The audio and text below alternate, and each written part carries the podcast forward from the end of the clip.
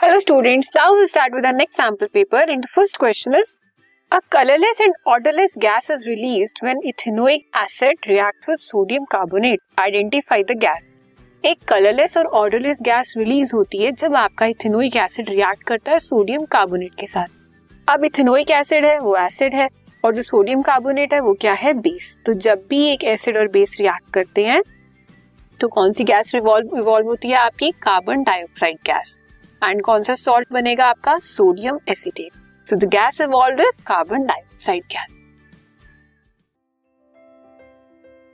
this podcast is brought you by Hubhopper Shiksha Abhiyan अगर आपको ये पॉडकास्ट पसंद आया तो प्लीज़ लाइक शेयर और सब्सक्राइब करें। और वीडियो क्लासेस के लिए शिक्षा अभियान के यूट्यूब चैनल पर जाएँ।